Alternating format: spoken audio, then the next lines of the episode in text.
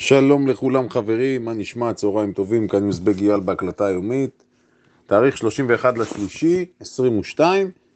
אני מניח שאתם יודעים מה מיוחד היום. היום אנחנו מסיימים רבעון. בדרך כלל בסיום של רבעון צפוי מסחר שהוא מסחר עדין, אה, בלי יותר מדי דרמות, אבל בתקופה הנוכחית הכל יכול להיות. לקחת את זה בחשבון, מה המשמעות? סוף רבעון, שולחים דוחות, כולם רוצים להציג, מי זה כולם? הגופים הפיננסיים רוצים להציג עוד רבעון חזק. לקחת בחשבון את התנודתיות של הנפט שממשיכה.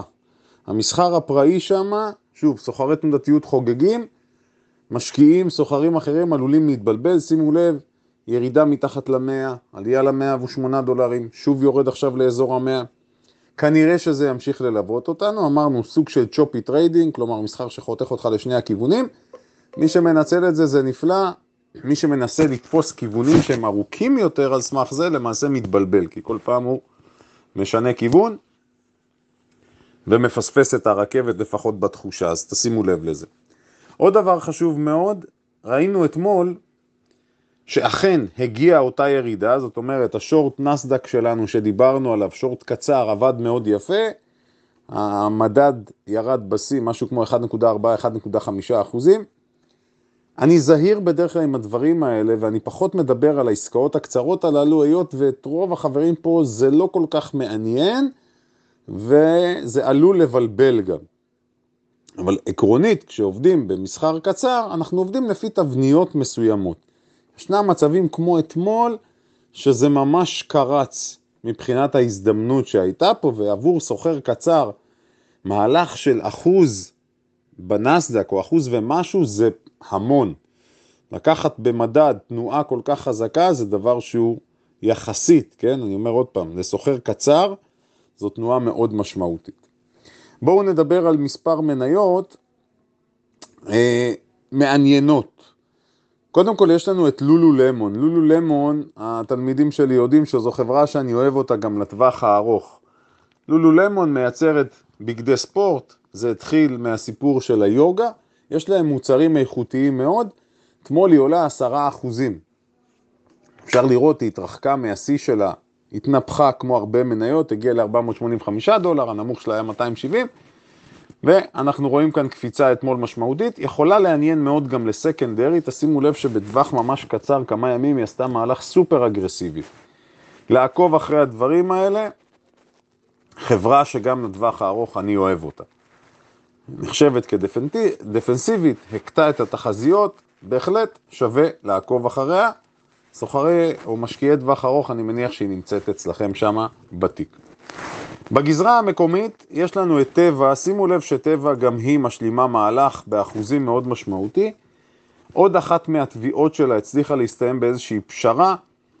בהתחשב בנסיבות טבע זו חברה שאני לא הייתי מכניס אותה לתיק לטווח ארוך, היות והיא זזה ברצועה, אתם יכולים לראות יחסית צרה של מספר דולרים, אבל באחוזים זה יוצא משמעותי, היות והמחיר שלה נמוך. אז נפח המסחר אתמול היה גבוה מאוד בטבע, פי שתיים וחצי בערך. מהממוצע, פחות לטווח ארוך, יותר מתאימה למי שמשחק שם ברצועה. עוד אמירה מעניינת הפעם, אני רוצה לדבר על האמירה של מנכ"ל וולמרט.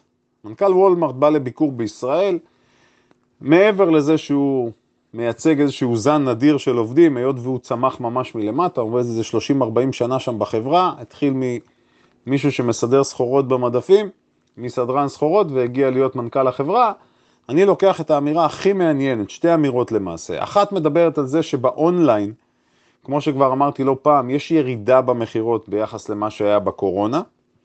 ודבר שני, וזה מה שאני אה, התלהבתי מהאמירה, הניתוח שלהם, של הדאטה. הם מנתחים את הנתונים של הקונים שלהם, ובהתאם לניתוח הנתונים, משם הם למעשה לומדים את הרגלי הצריכה של כל אחד ואחד ומציעים לו מסלולים או מוצרים שמתאימים לו.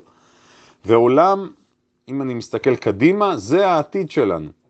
זה הניתוח למעשה, לפה אנחנו הולכים. דיברנו בזמנו על ה-IoT, על האינטרנט של הדברים, והבית החכם והצריכה החכמה. וולמארט, כמו אמזון וכמו עוד חברות נוספות, למעשה רוצות להכניס אותנו ללופ שאנחנו לא נצטרך להתערב ולבצע הזמנות ידניות, אלא שהכל יתבצע בצורה ממוחשבת.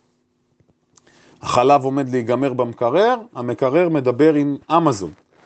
וולמרט שמוכרת כמעט כל דבר, אותו דבר, נגמר לי ה masking tape בבית, אני צריך עכשיו נוזל אקונומיקה, לא יודע, whatever שאתם רק רוצים או לא רוצים, זה אמור לשלוח או להציע לי ולהפוך את הכל לאוטומט, וזה כיוון שהוא סופר חשוב, שוב הולך לכיוון הזה של data center. ניתוח של נתונים, בהחלט סופר מעניין, תכניס לזה גם את הנושא של ה-AI, של הבינה מלאכותית, העולם צועד לשם, שווה לחפש חברות שמתמקדות בזה ומתמחות בזה. עוד מניה מעניינת מאתמול, כמובן ניאו, בניאו אנחנו רואים מסחר סופר אגרסיבי, נבחי המסחר מאוד גבוהים, אתמול 113 מיליון מניות מחליפות ידיים, הרבה מאוד, התנועה עצמה הייתה תנועה לשני הכיוונים, שימו לב, פתחה וסגרה כמעט באותו שער, מה שמעיד בעיקר על מכונות מסחר שנכנסות לתמונה. כי אם נחשוב על זה בצורה רציונלית, מניה פותחת בשער X, עולה, ואחרי זה חוזרת לשער X בסוף היום, משמע מישהו רצה לעשות שם סיבוב, וזה אכן מה שקרה. אז זה תשומת לבכם. אגב, ניאו מצליחה להחזיק עכשיו מעל האזור 22, אם היא תצליח להחזיק זה סימן חיובי מאוד. אם אנחנו ממשיכים, בגזרה הזו אי אפשר שלא לציין את מניית LAC מהליתיום, אנחנו רואים שם אתמול יום אגרסיבי מאוד, עלייה של 12 אחוזים, נפח המסחר פי 6 מהממוצע, 5, משהו כזה. המניה בדרך להיי אול טיים שלה, אזור ה-41 וחצי. נכון, זה מגובה בכל מיני הודעות שאולי הממשל יתמוך בכל מה שקשור לייצור הסוללות החשמליות. שימו אותה שוב על הכוונת, סוחרי הסווינג, וזו מניית בית אצלנו שעוקבים אחריה, יכלו להסתובב שם ולייצר יופי של תנועות.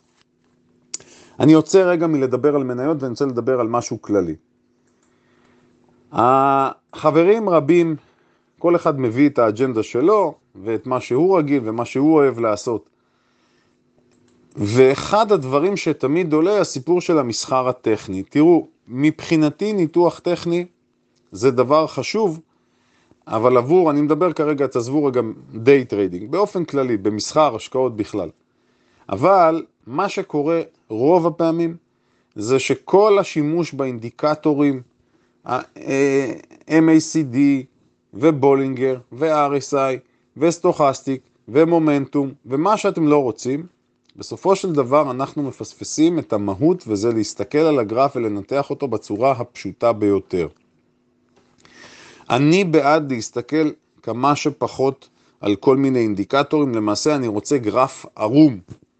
כמה שיותר ערום, ככה אני מקבל אינפורמציה משמעותית, ניתוח ה price action, התנהגות המחיר על סמך תזוזות המחיר וה volume. זה מבחינתי הדבר הכי חשוב. כל השאר רעשי רקע. נכון, לפעמים נעשה שימוש בממוצעים אולי, אבל בגדול רעשי רקע. אני רוצה גרף נקי.